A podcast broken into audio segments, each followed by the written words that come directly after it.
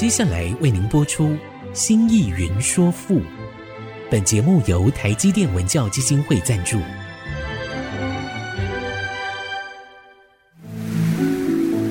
从气盖山河的朝代风华，到细腻抒情的人生长叹，跨越朝代，开启诗词盛世，《新意云说赋》。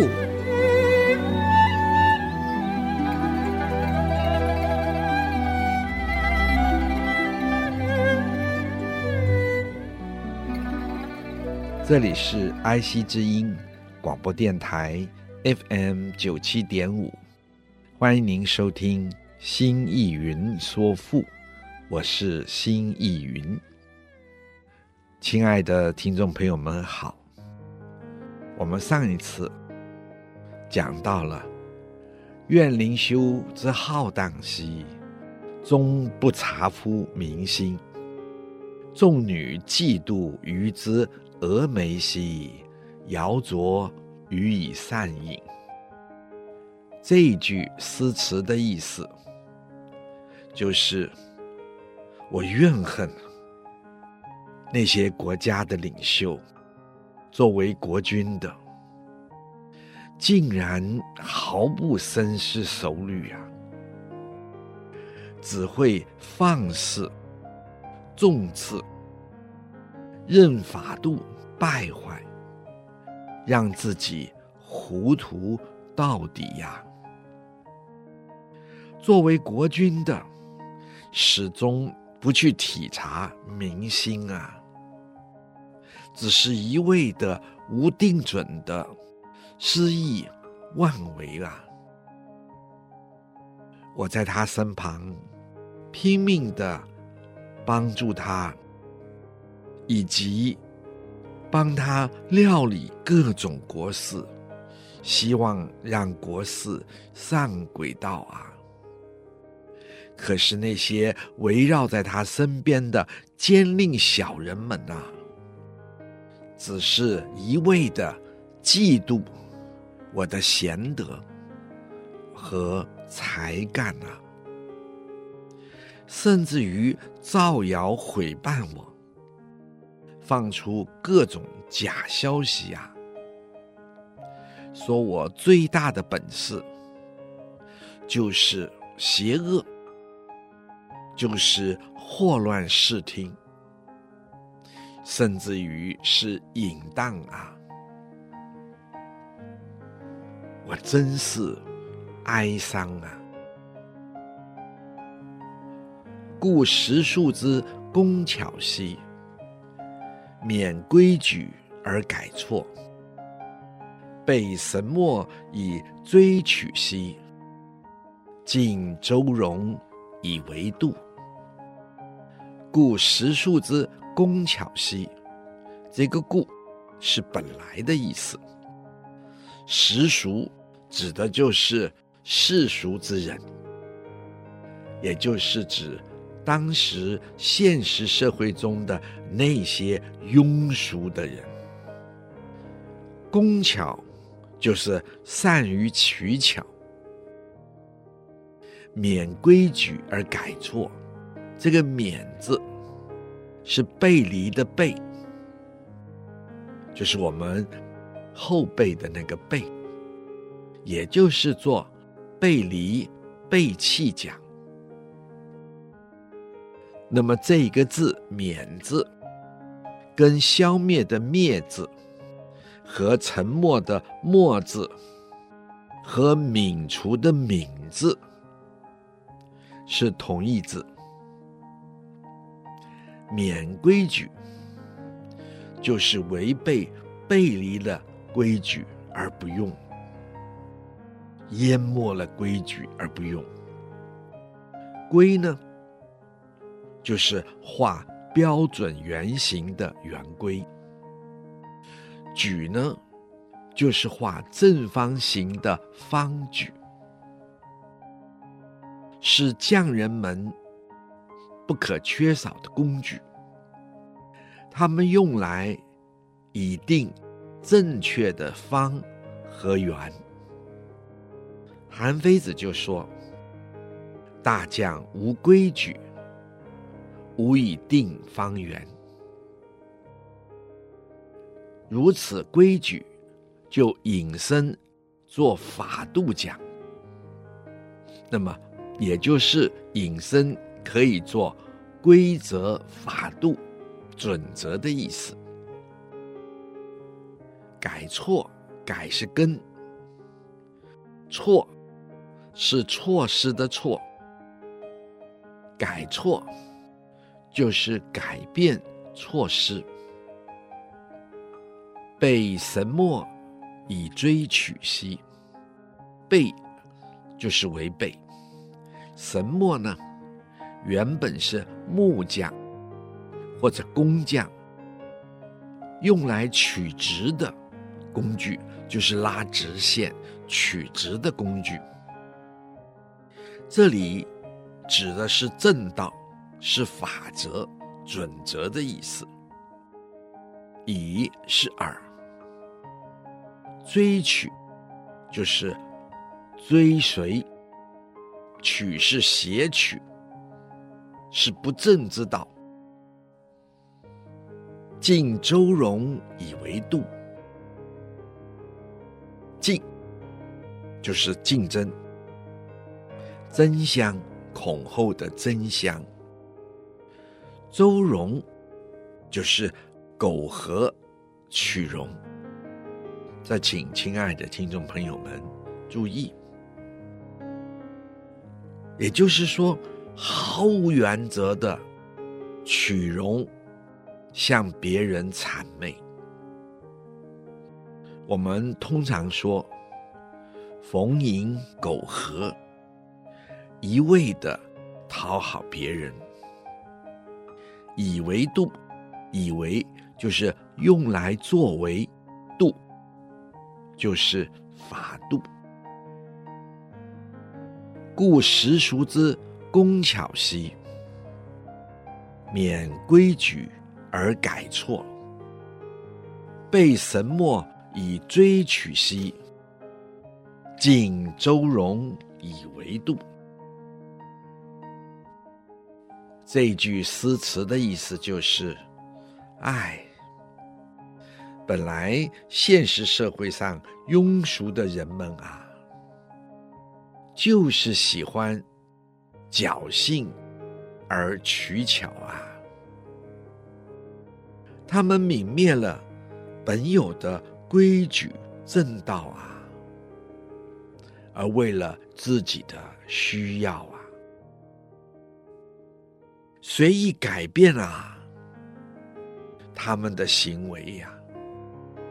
这些人呐、抛弃了该遵守的正道法则呀，而一味的追随邪恶，不惜扭曲自己的心灵啊！他们相互的竞争，抹杀了真实的自我啊！他们权力苟且。逢迎别人，讨好别人啊，他们淹没在自己的自私之中啊。存欲意与差次兮，吾独穷困乎此时也。临客死以流亡兮，余不忍。为此态也。屈原对上述的那些人的作为，发出了最深沉的感叹：“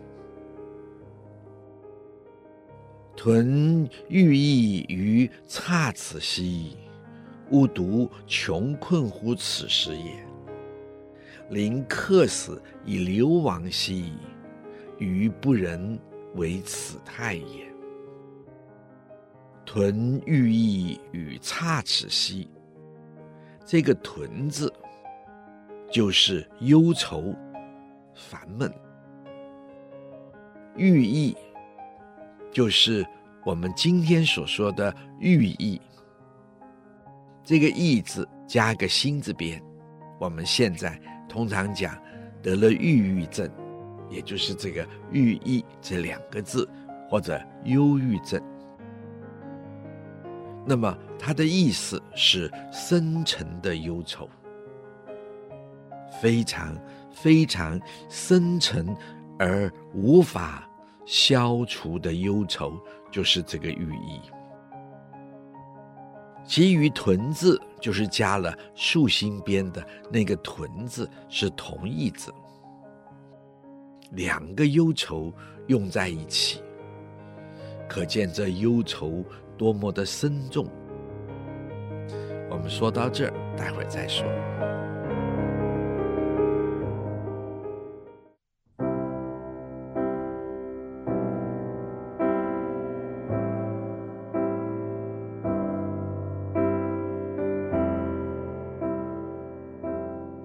欢迎您再次回到爱惜之音竹科广播 FM 九七点五。心意云说赋，我们的节目每周四晚上八点播出，周日晚上十点重播。在其他的时间里，听众朋友们可以点选 AOD 随选即播，点听每一集已经播出的节目。欢迎您的收听，心意云说赋。我们刚才说到了这个“屯”这个寓意，意识相同，可见得屈原面对那个时候的情境，有着无法消除最深沉、沉重的忧愁。这两个字，也就是讲到人的心情极端的不舒畅，而这个“余”字，请亲爱的听众朋友注意，“屯鱼以”与差翅兮的这个“余”字，在这里这个“余”字是做儿子节。那么这是请亲爱的听众朋友们注意的，他不注我自己，可不是屈原的自称了，而是做儿子节。插翅指的是失意、穷困、走投无路，也指的是失意中心情不定。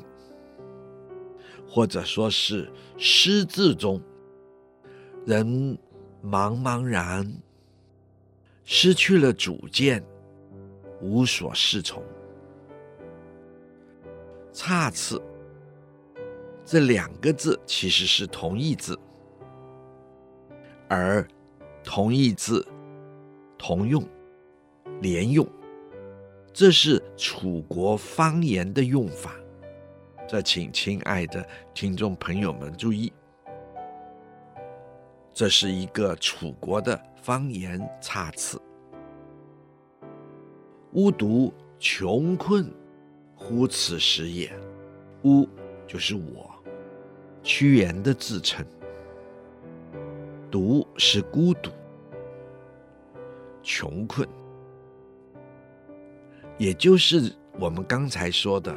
走投无路了。乎是余介系词，此时就是这个时候。在这种情况下，临客死以流亡兮。临是临院，客死，请注意这个“客”字是忽然，死就是死亡。我宁愿忽然死去，面对这样的被小人包围的困境。流亡，古人有的注解说，是随水漂流而去。不是去流亡流浪啊，而是随水漂流而去。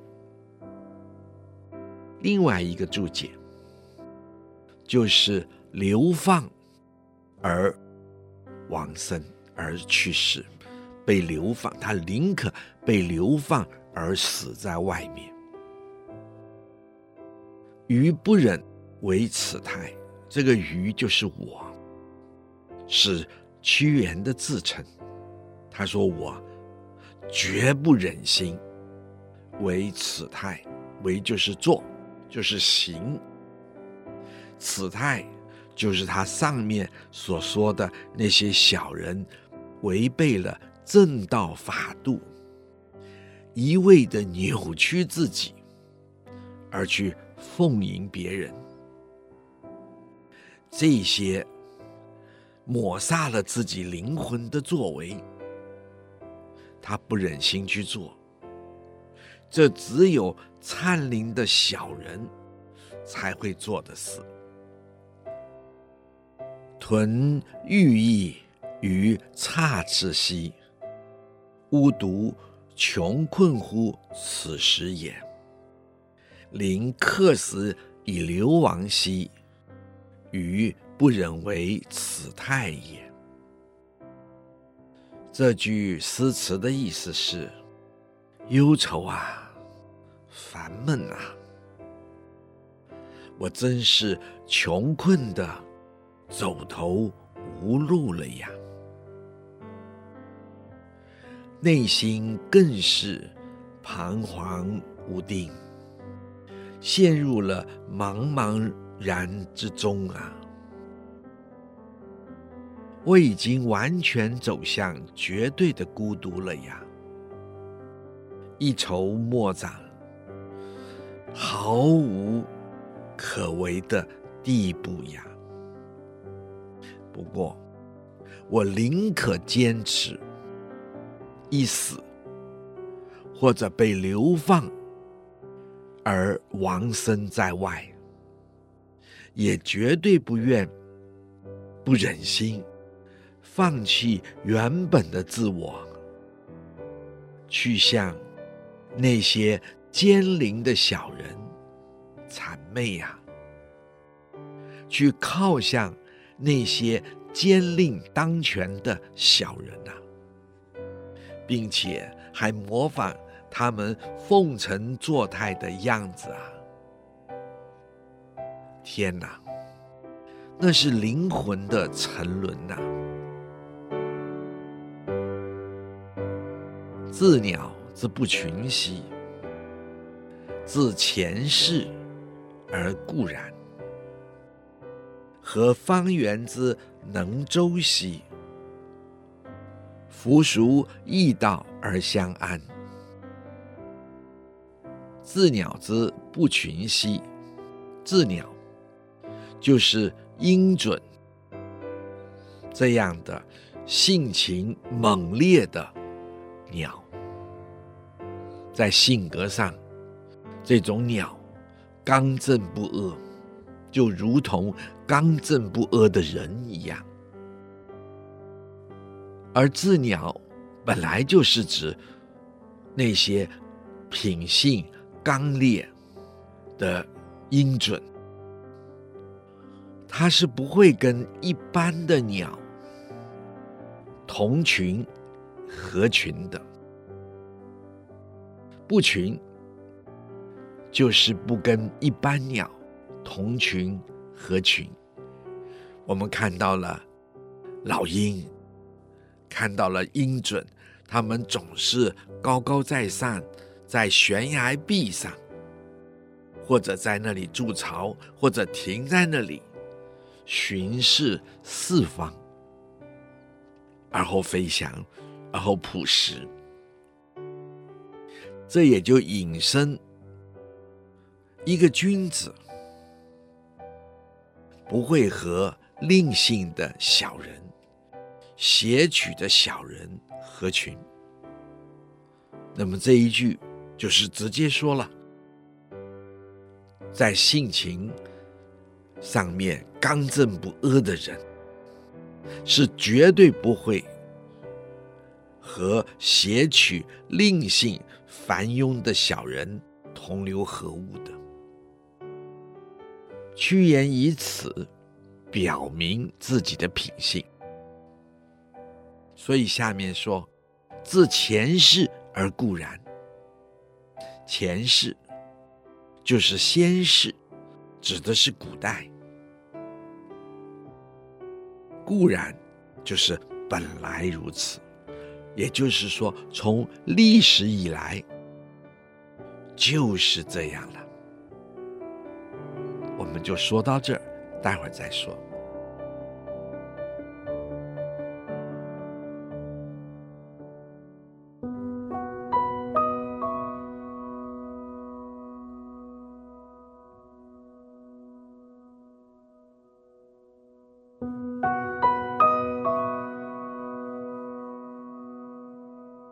欢迎您再次回到 IC 之音竹科广播。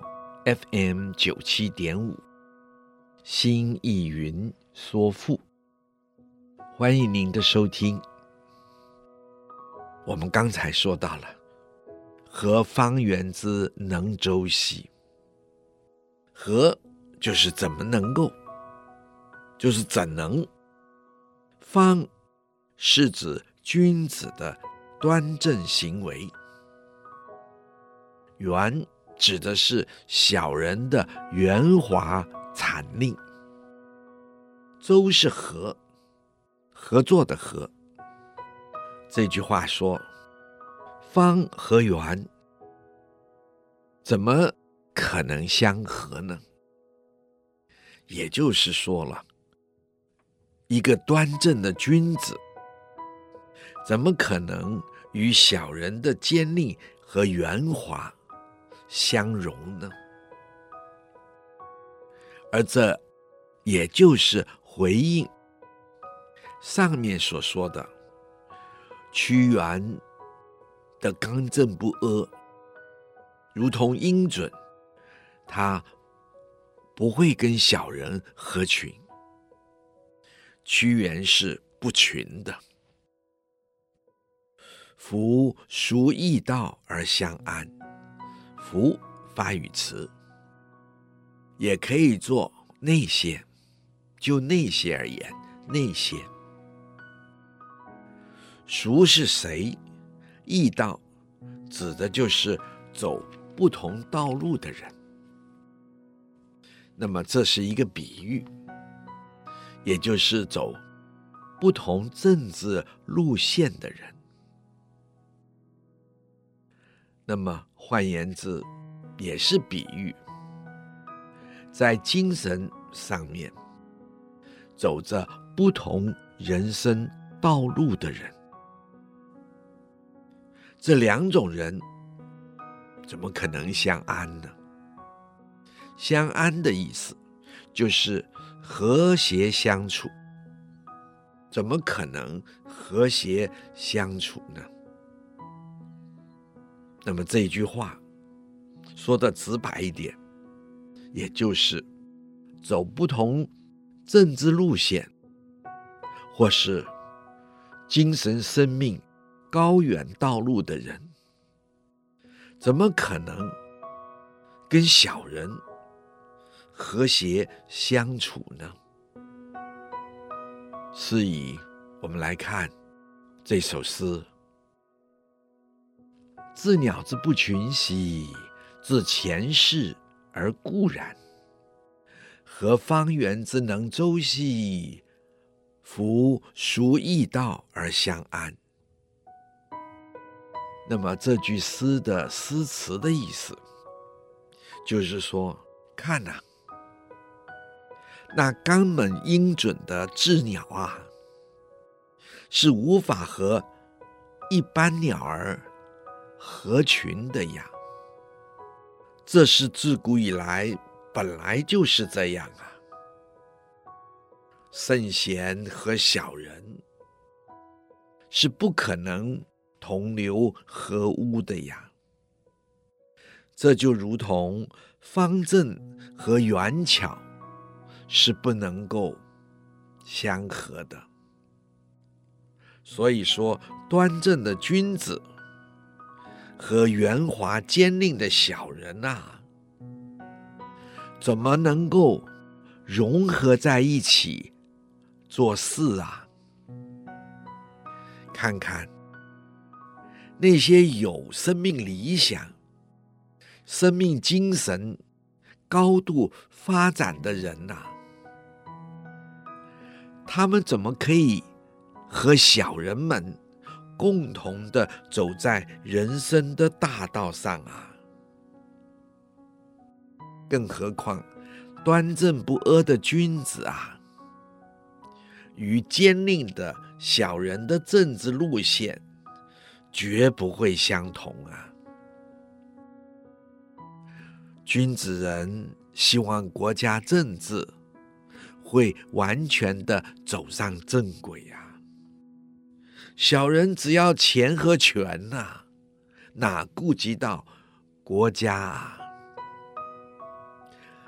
是以他们自然在国家政治的处理上，会完全走上不同的政治路线啊。这是自古以来就是这样的历史必然啊。屈心而义自息，忍尤而让垢。夫清白以死直兮，故前圣之所厚。屈心而义自息，这个屈可不是屈原的屈呀，这个屈是委屈的屈，屈心。委屈自己的内心，抑就是压抑，抑制就是压抑自己的志气。其实，屈心和抑制是同义词。那么，这就是强调出如何按捺。压抑住自己的内心的精神和心智，还有生命的志向，忍忧而让够。这个忍就是容忍，忧是过错，是罪过，让是取，是拿。垢呢是污垢，引申做慈如解，这是说仁慈含垢。屈原仁慈含垢，夫清白以死直兮，这个服就是服从的服，也就是坚守的意思。也就是坚定的保持清白，指的是清白之身。以是尔，尔死直，死是死亡，直是正道。死直就是死在正道上，也就是。我屈原宁可坚定地保持着我的一生的清白，我宁可为了这份清白而死在正道上。故前圣之所厚，故事本来。前圣是指前代的圣贤，就如同。尧、舜、禹、汤、文王、武王，后是赞许、嘉许，也就是重视的意思。屈心而义自息，忍忧而让购。夫清白以死直兮，故前圣之所厚啊。这诗的意思，这句诗的意思，就是，哎，我努力委屈自己的心意啊，也努力的全力压制我澎湃的心智啊，我容忍庸俗人们对我的谴责啊。我含常全力承担起我所受到的所有的污垢啊！我坚持并且坚定的维护、保持我自身的清白啊！以为最后为正道而死啊！这些作为，本来也就是前代历史上圣贤们共同嘉许的作为啊。我们从上面屈原的诗句，我想，亲爱的听众朋友们，一定。开始感受到屈原在当时的楚国，尤其在朝廷、在政治，感受到极艰困的人生了。固然他性格的倔强和强硬，可是他在当时生活的环境，可是。不得了的艰难吧，这也就是《诗经》所说的“忧心悄悄，孕于群小”。在群小的包围中，我只剩下最忧愁的心了。我们休息一下，待会儿再说。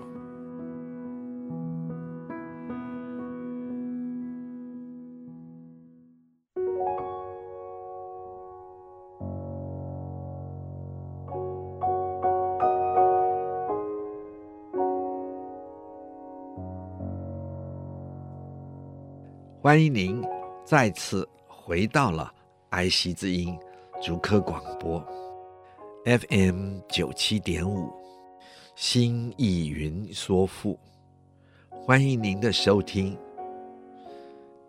我们刚才说到了，从屈原的诗歌中，前面的所述，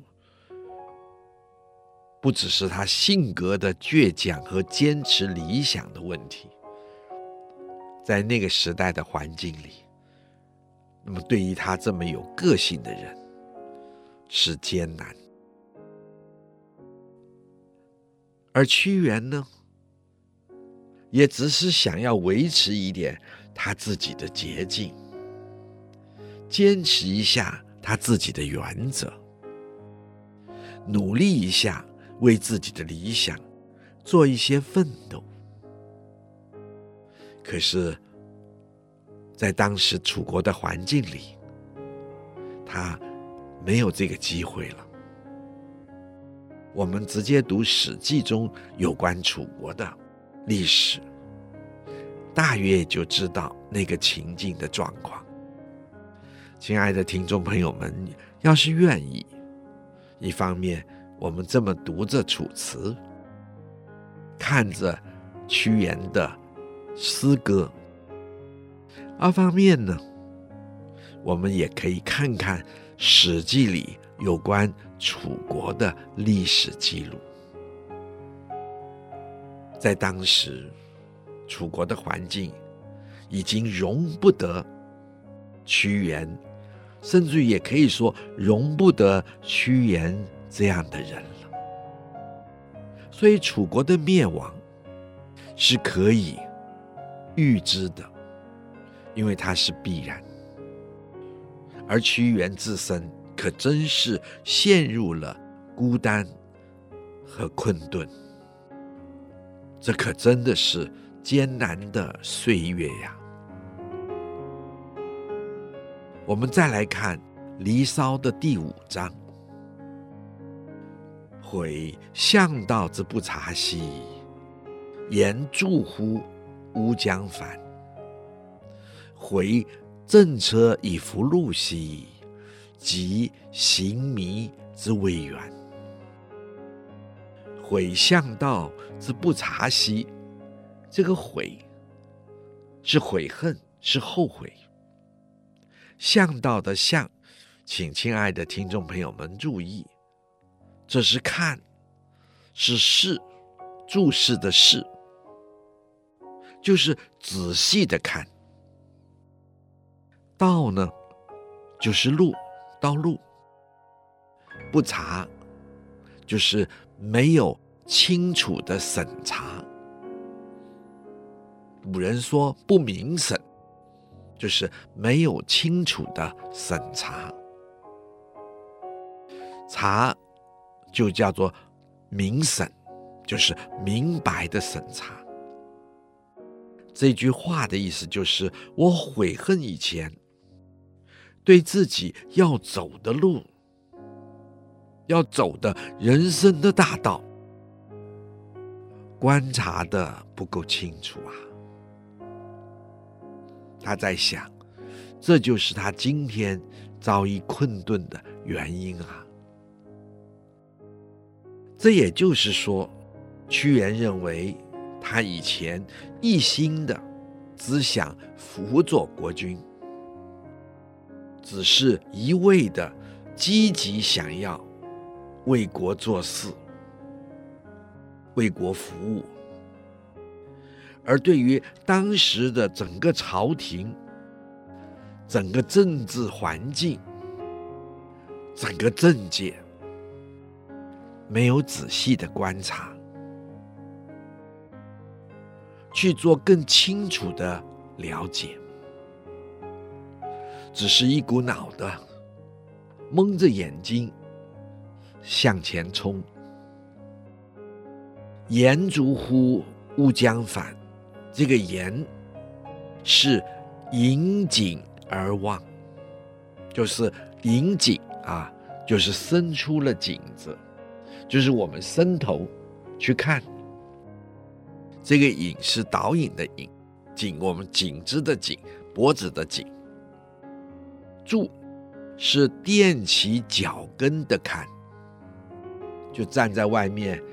垫起脚跟，有的时候我们在急着等人来的时候，哦，垫起脚跟看一看，这样子看得远一点。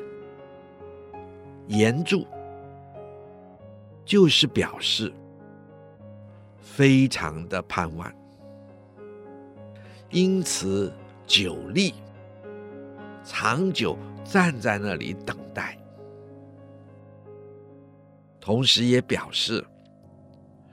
努力的四顾巡视的寻找，乌江反，乌是我屈原的自称，将时间副词就是将要，在下阶段，反就是返回的返，加一个错字边的那个返，就是回头。古人解释说，屈原在这个时候想要回头去寻找，还有没有另外理想的路径？他要另外去开发自己可以走的路线了。回正居以弗路兮，这个回就是转回。也就是转头，掉车头，正是我，还是屈原的自称。这个居就是屈原所驾的车子。复路就是回返到旧路上。即行迷之未远，及是及时，或者说趁着。行迷是指迷途，走上了迷途，叫做行迷，还不远。这意思是说，他想另外找路，可是后来发觉自己真正是想为国做事，于是赶快调转了车头，回到了旧路上。于是庆幸自己迷失了。在遇到挫折而迷失了，在迷失中行走不远。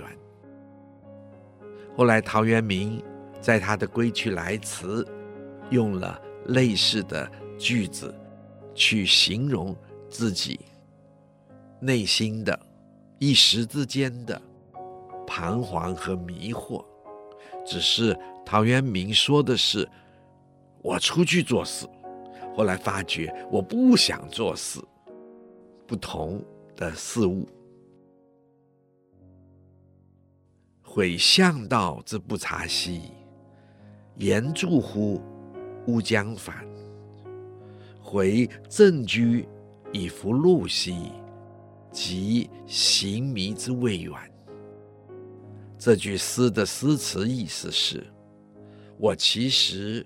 曾经非常的悔恨啊，自己刚开始只是一股脑的投身到政界啊，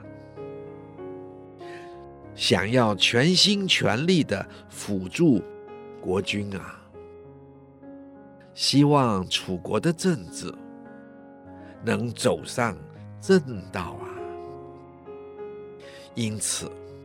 我完全没有去详细的审视当时朝廷的真实状况呀，我几乎完全帮不上忙啊，因为国君已经被群小包围了呀。我引颈仰望，我垫着脚期盼啊。我希望国君看见我啊，可是我等得太久了呀。我于是回顾四周，是不是该回头啊？啊，我准备将车子调回头的时候，想去寻找我其他理想人生道路的路径的可能啊。还好，我又及时的回头，发现我自己的迷失呀！我迷失了我原本的生命道路了呀！